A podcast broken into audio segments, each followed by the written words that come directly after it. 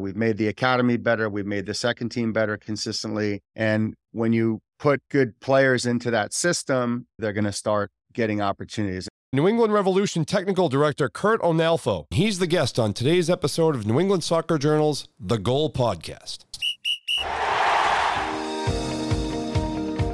Welcome to New England Soccer Journal's The Goal Podcast, the podcast for serious soccer players and their supporters to help further their development and navigate their way throughout their soccer careers.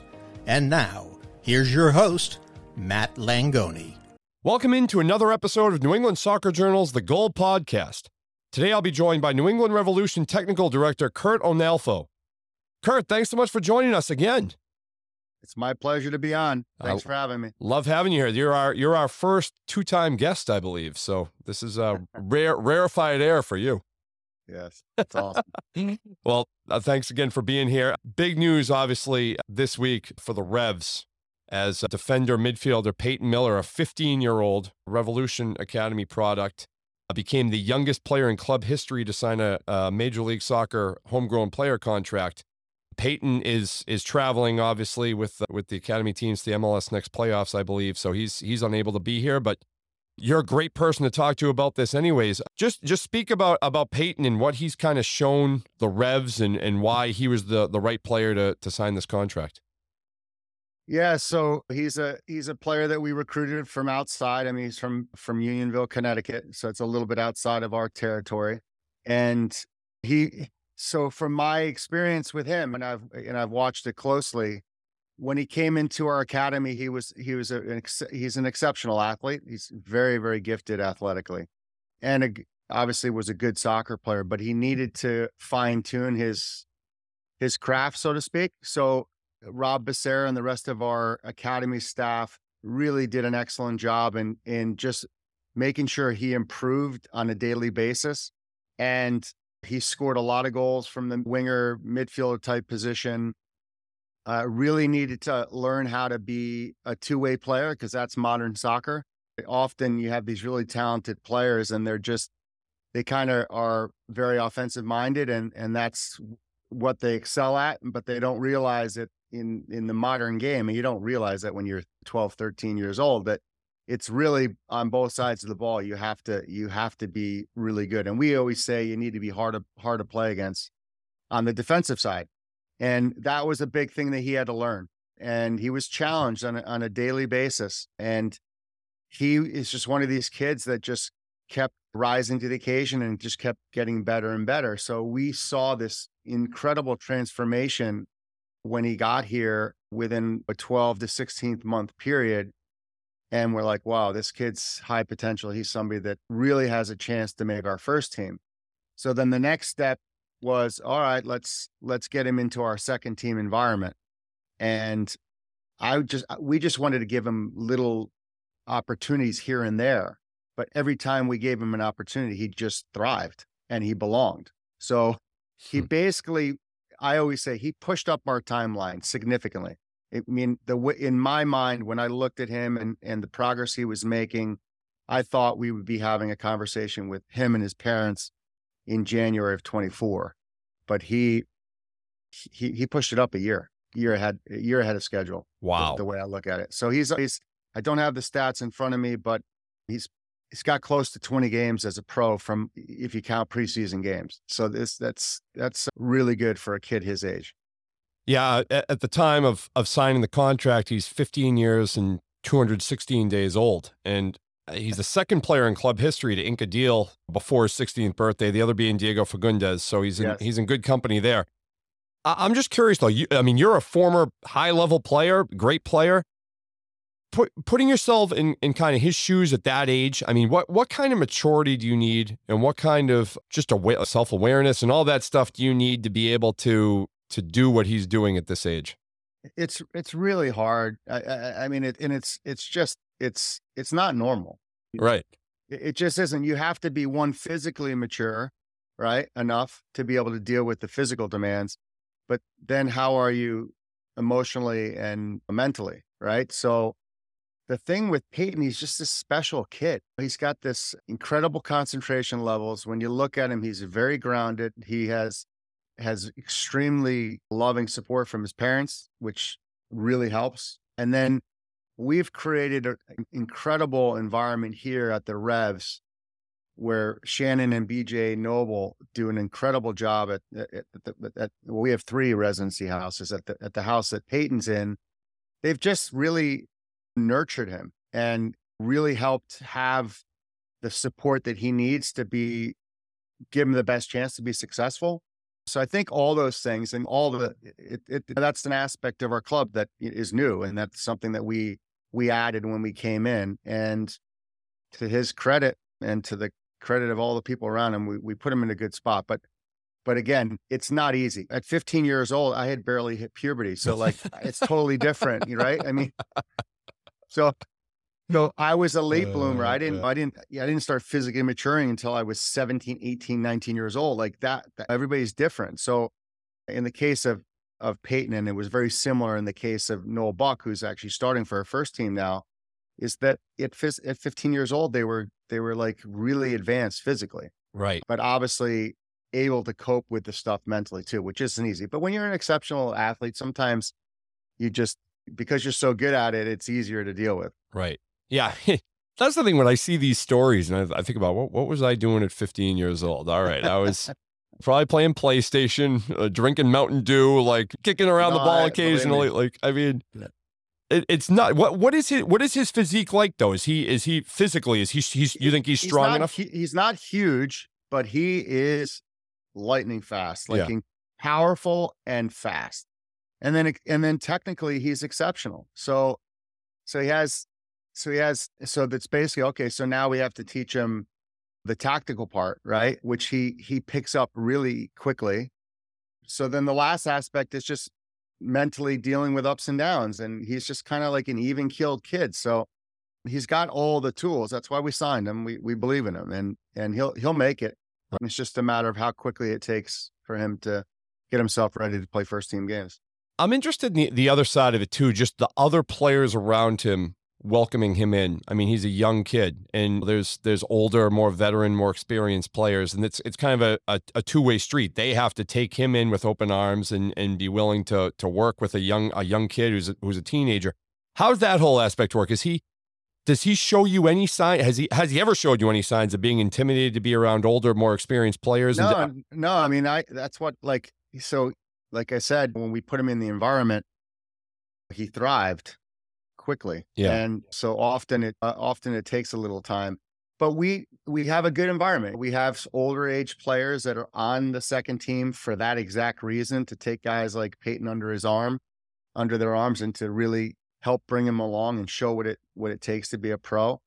Our staff is also very good at that too. So they're they're just I thought, listen, I thought he would I thought it would be a little bit too much for him to start, but he proved me wrong like right from the beginning. Yeah.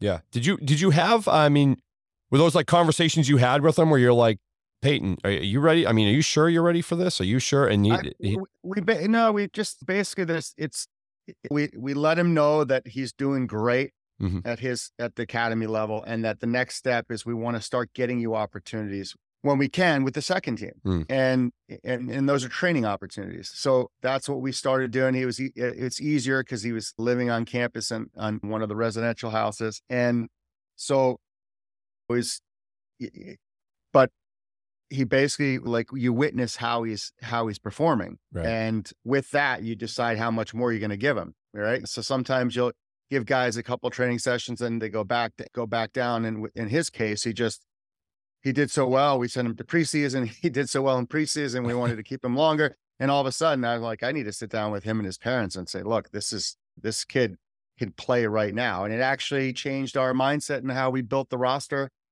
for Revs too. I mean, we had we we we had opportunities to bring in other left backs and we didn't. And because we knew we wanted to make sure that we had we're giving him a, a, an opportunity to play. Right. What what do you see going forward is kind of his his top position? I mean, is it, uh, it looks like he's got some versatility right now, but where do you see him really fitting as he gets older? You know, at the youth level, he plays as a he can play. He's incredible as a right wing because he he kind of cuts in and he's excellent in front of goal and he's so lightning fast. But if you were if you were to poll ten experts to do what I do, nine of the 10 would say he's going to be a, an attacking left back in, Mm. in kind of like the modern game. Right. An out, an outside back that has, has an influence on the attack because he can get forward, he can serve a ball, he can, he can be dangerous offensively. And that's, so that's kind of where we're grooming him, but we are being open minded. Sometimes circumstance works out where you you end up playing a little bit farther up the field and it works out great. So we'll, we'll see how that pans out. But if, if I was a betting man, which I'm not, I would, I would say left back.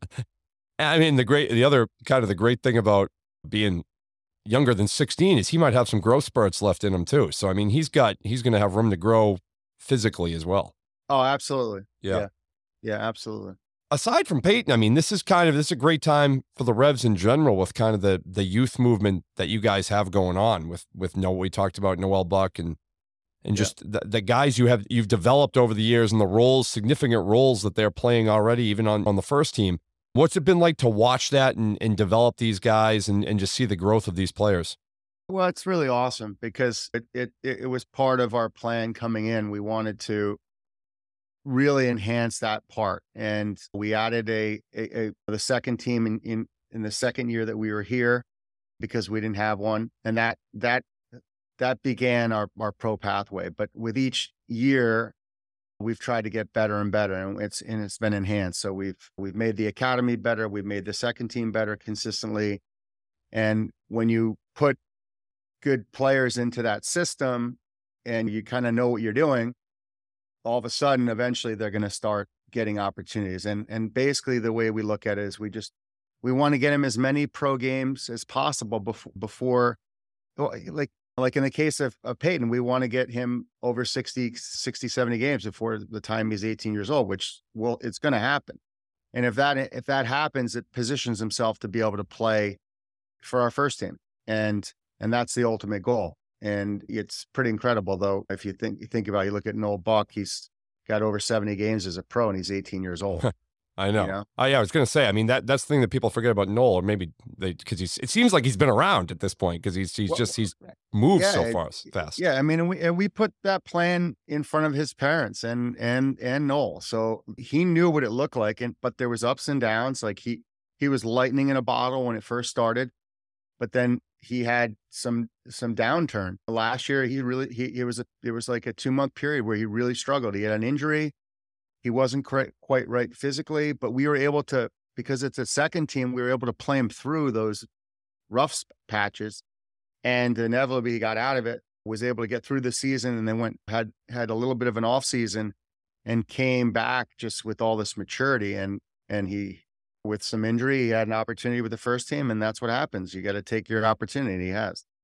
With this ongoing youth movement and this this development, are there are the Revs kind of the is this the norm across the MLS? Do you think, or are the Revs kind of blazing a, a more of a path with some of this youth movement, or what's it like league wide? I- I, I just think that I think that it's a hard question to answer Yeah. answer, but but I, I would just say from our perspective, it's a really important aspect of the club, but it's only one small part of it, right? So you're not going to have a, a first team full of a bunch of kids, right? It's just unrealistic, Right. right? But if you have one, two, three players always coming through, it's really it, it's invaluable because what it does is you're developing your own which is great but it also the youth it really when you're an older player and you see these younger guys coming through it actually it, it, it reminds you of how you were were when you started so th- i think that can be a powerful component but it's and it's a it's an important component but it's not it's not the only thing. We have to do well at the first team level signing designated players free agents. We have to do a good job with the draft. We have to good, do a good job with trades all that kind of stuff. And then but if you're if you're if all of a sudden you're doing all that stuff right and then now you have a youth component as well where you're you have a pipeline where you're developing players it can help you in terms of cap management and everything else. So it's it's a lot of a all the teams in the league are putting resources into it. Some teams put more attention to it than others but i think what you'll find is if you if you know what you're doing and you have a you have a system and you have a way of working you you have the ability to to produce some good players I mean, your system's definitely working. You guys won the obviously the the U19 squad won the the MLS Cup playoffs last year, and you guys, as we're recording this this weekend, this coming weekend, you got three yeah. three sides heading down to Dallas Fort Worth. It's going to be about hundred degrees down there. So I know I'm gonna I'm gonna head down to support them as well. And I will say we have we're one of only three teams in Major League Soccer that, that at the U15, U17, and U19 level that are MLS teams that that advanced all three teams. So that's something we're proud of. We've never done that before. We've come a long way. We're we're we're we're getting better all the time, but we we want to just keep pushing. And, and, and, continually improve. What do you attribute that that kind of historical success for the academy? What do you attribute that to? Do you just feel like it's just a lot? Yeah. Well, listen, we there's so we've been at it for four years here, right? So each year we've tried to make it better. So, and what that means is it's we we put together a plan after each year. Okay, how can we get it better? And then we we go to I go to Brian, our president, and with the our recommendations for how to enhance it. And inevitably, that we're asking for more resources, and we're because we want to get better coaching, and we want to have more residential houses. We want to have help with transportation in some cases to make sure we have the best players getting to getting to training so there's a lot of components to what we're doing, and I, I feel like our our community also it continually gets better. Their surrounding clubs get better. So with all that, and then you put this kind of energy, and then you you train you train your athletes more than some of the other teams in the league are doing. Inevitably, you're going to start producing some players. So we make it very competitive. It's not not a, not a lot of players make it to the first team, but we have a ton of players that come into our system that are going to great college programs, which is another pathway. And some of those will end up being back with us and playing on the second team level, and could end up playing on our first team level because it just takes every person a little bit different how long to to develop. But it's it's it, it the re, there's a reason for it. We've put I, we call it energy. We put a lot of energy into the to our pro pathway and it's starting to reap some of the benefits right now. Right. And how are you feeling about the first team this year so so far through the MLS season? Are you feeling pr- pretty well with well, how you guys started played? out great, and then we we just we hit a, a, a spell where we've had a lot of injuries, and we just whenever that happens, there's usually a little bit of drop off in terms of results. So we're we're getting healthier, so that's a really good sign, and we just want to continually it's a long season. We just want to continually get better and position ourselves so that we're we're we're playing hopefully our best soccer at the end of the season. Yeah. I don't think I, have talked to you since obviously the news of obviously the World coming and World Cup coming in 2026 and, and Foxborough yeah. being a host site. How, how do you feel about that? I mean, I think I tend to think just for soccer in the country, just for the the, the popularity and its continued rise, that's going to be massive. Just to have with with way social media is and TV rights are now, that's going to be a huge thing. What, what's kind of your perspective of what that will do for soccer? I just think it's another. I think it's awesome. Yeah, and I think it. The way I look at it is that we have we have these incredible owners throughout MLS, right? That that have invested a lot of money in the sport, and quite frankly, in a lot of cases, have lost a lot of money, even though franchises are going up and everything else. The popularity continues to to grow. I mean, if you just look at our team, we had 36,000 spectators at our last game. Wow. So that's that that's that's incredible. So everything's trending in a positive way. And you look at the signing of of Messi, I think that's another thing that's going to help the league. And then with the World Cup coming, I, I just feel like it's another tipping point. I think it's between now and the end of this decade, there's going to be some really awesome things happening with soccer in our country, eh, where we we start catapulting to be to being one of just breaking in, in in one of those top sports in our country where all of a sudden there's there's more television dollars and there's just more to it. That's a that's a great point you bring up about Messi because what what was your initial reaction when you heard the news that he was coming to the MLS? Awesome. I've been I've been hoping it's going to happen for a long time. Keep in mind when David Beckham came in 2008 to two, I think he left after 2000 around 2014 15 that that catapulted the league to a different mm-hmm. stratosphere, right? So now, ten years later, there's another icon that's coming, and it's it's it's going to be it's going to be really good for the entire league. Well, what's crazy is, I mean, it's not like it's not like he's past his prime. I mean, this guy just won the World Cup, so it's it's like no, no. I mean, it, it, yeah, the listen, timing's incredible. He's, yeah, no, he's definitely gotten older, which is all, Yeah. which is normal. It happens to everybody, Right. but it it's really awesome for the league. Yeah. And what I like about it is I just think about the competitive aspect and you think about like the owners and how they're all competitive too. So like what else comes from this? Is, will there be more? And not that I'm saying there's you can only have one Messi, but you know what you know what comes from this? And I just think it's it's going to be much more awareness. Right. It, it's a it's a great thing for the league in so many aspects and everybody's talking about it. Yeah. So that's what that's so the attention that that's what we need. So Yeah. Do you- kudos to the league for pulling that off and and and to Inter Miami Do, you David Beckham. do you feel like people were surprised when it happened? Or do you feel like you you you were you said you were hoping I for wasn't. it? Yeah. We, we like we have heard about it. Yeah. But I do think people were surprised. Yeah. I mean, it's a big deal. I mean, they have this this crazy amount of money that they're spending in Saudi Arabia right now. So like that's why Ronaldo went there. I mean, you, ha- you it's like you become a billionaire to play soccer in a in a country. I mean, it's crazy. I know. So I know. Well, it's a little bit like the whole live golf thing. I mean, there's just money. There's money thrown when you when you're prepared to throw crazy money at people. Things things can happen. yes. Yeah, I just don't- just how sustainable is that? Exactly. knows? We'll see. Exactly. Well, Curt, we, we mentioned this before we get on, but it's time for our uh, our extra time segment where uh, producer David Yaz is going to fire away three random questions, and you have the authority to to ab- abstain from a que- veto the question if you'd like. But we'll see what David comes up with. It's the end of regulation, so let's move to extra time. The guest, the guest has veto power, Matt. I just gave Curt Oh my one. Yeah, I just gave Okay. Curt one. Well, I suppose he deserves it. All right, here we go with extra time. Curt, you are the guest. You get the first question. What mental makeup does it take to play goalie in the sport of soccer? It's so funny because we always joke that they, they're they're wired a lot differently. Mm. You, you have to be extremely mentally tough. You have to be courageous. You have to be brave, and you have to have a short memory because one one mistake costs you a goal, and you, you have to move on quick from it. So it's it's a very it, it's a s- it's a position where you have to be mentally extremely strong. Matt, your thoughts? Yeah, I mean, I, I would agree. Curt's obviously uh, the better authority on this, but I, I agree. I mean, it's, it, I mean, it's just the, the totally, it's the most unique position on the soccer field. It's one of one that gets to play with the skill, that skill set where you can use your hands. I mean, it's the, and you have to have a different persona, a different mentality. And I think short memory is definitely a key.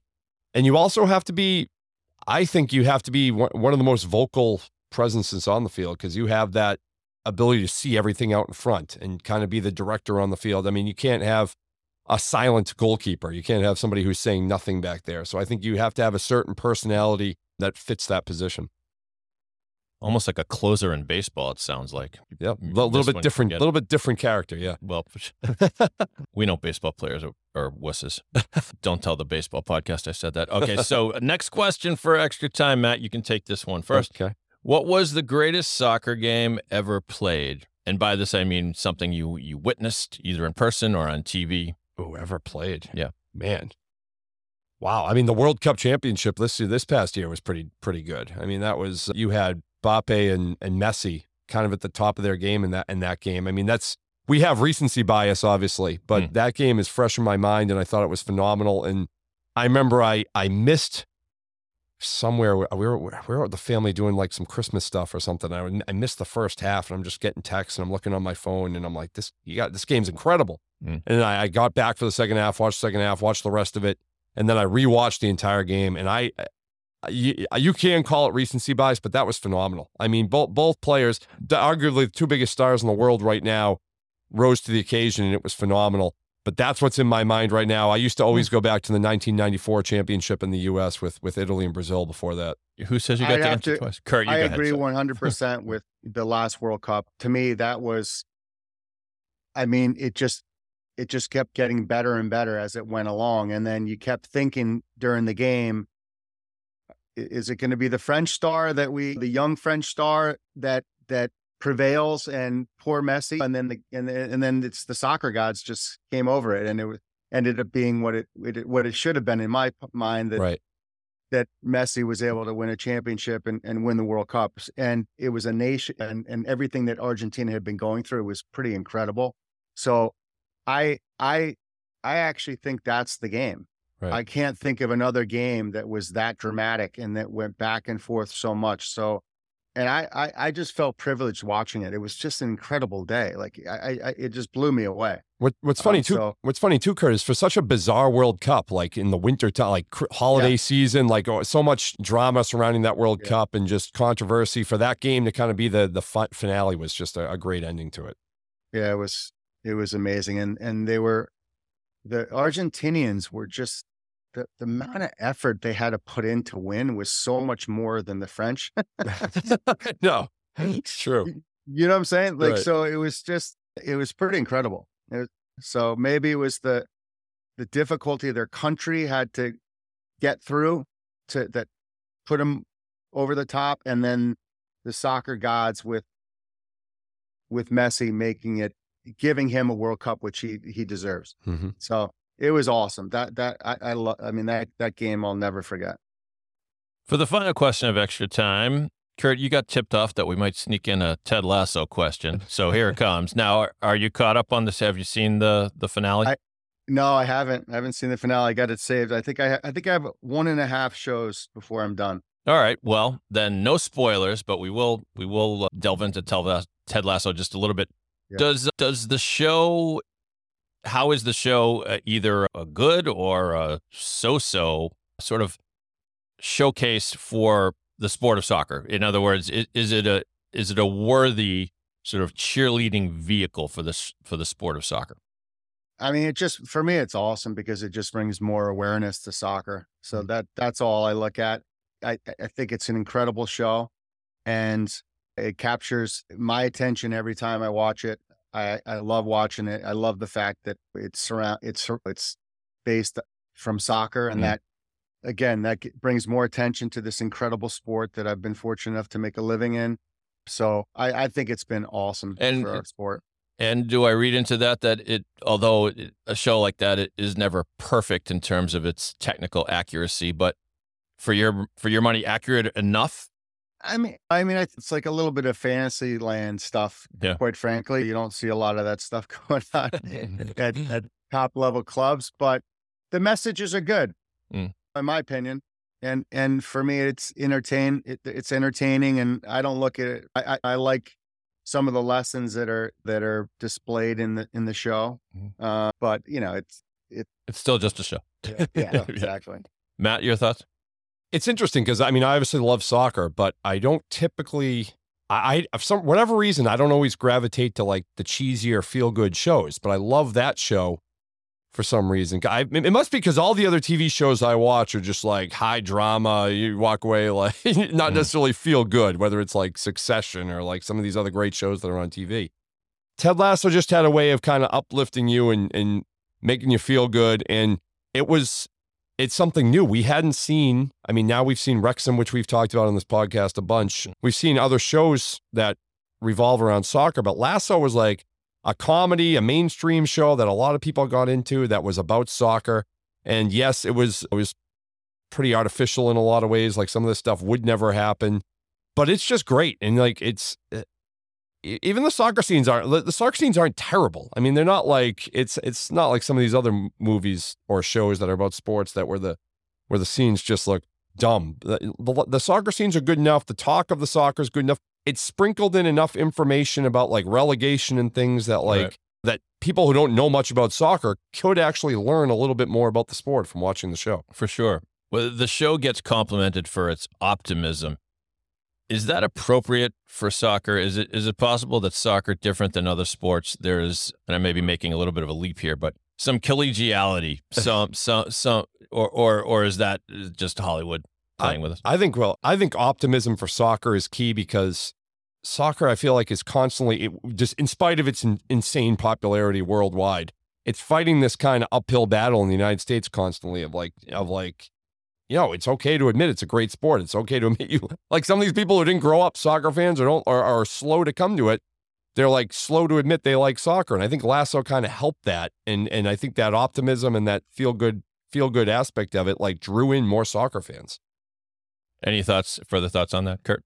Yeah, I, I mean, listen, I I am the ult, I am the ultimate optimist. So I am a big believer in you create your own your own reality, and some nations are very negative when it comes to soccer, and I think that affects them in a negative way. Yeah. And I just it's the it's the most popular sport in the world, and you see in that show how important you know it is to every community that and so f- for me i think that part's good and I I just think I think that we have an incredible we're gonna we're gonna see some incredible things in in in our sport over the next two decades. Hmm. This it's just every kid in America plays. We're gonna have the, we're gonna host the World Cup here. We keep producing really talented players. We're gonna continue to produce talented players because what's going to end up happening is there'll be a, a a pathway to make a, a similar living that you can make in some of the other top sports in our country and that's going to attract the best athletes and and and so I, I think it's going to be really fun to to watch how how far we we come and and to see what what happens with the sport in our country. It's a great point that you see the relationship between the the club and the community in Ted Lasso, and that I don't know if you guys agree that it seemed like they got that part right because what Welcome to Wrexham, a documentary, it's almost the exact same dynamic. Right, right. That's true. It's it's I, I don't think that people quite understand. When, like when we say it's the most popular sport in the world, like it's by far the most popular sport in the world. I don't think non-soccer fans understand the extent of of of what these communities uh, uh, within some of these clubs how they like eh, I mean live and die by the team is a little too strong, but they they are so invested in these teams it makes like people around here think they're invested in the Celtics or Bruins. It's not really. It's like yeah, it's like child's play compared to what some of these other these they- European clubs are like. Yeah, we've got the Oakland A's baseball team moving to Las Vegas, Yeah. and they and they the crowds They're drawing like 200 people. Well, they tried to they tried to rally for a, a reverse boycott. Yeah. They drew twenty eight thousand people. Yeah. Fine, the stadium's still half half empty. Right. It is just not the same No. loyalty. Not at all. Well, you've both uh, successfully negotiated extra time, and uh, next time you're around, Curt, the ice cream's on us. Post game Awesome. ice cream. Thank you. Uh, Curt, great job as always, and I know you're I know you're a busy guy, so appreciate the time today. Anytime. Thanks a lot. Awesome. Yep. Th- thanks again to Curt Onalfo for joining the podcast. I'm Matt Langoni. Thanks for listening. New England Soccer Journal's The Goal podcast is produced by David Yaz and is a Siemens Media production. You've been listening to New England Soccer Journal's The Goal podcast. Don't forget to rate, review, and subscribe wherever you listen to our podcast. Or visit nesoccerjournal.com forward slash podcast. Siemens Media. Inspiring, informative, insightful.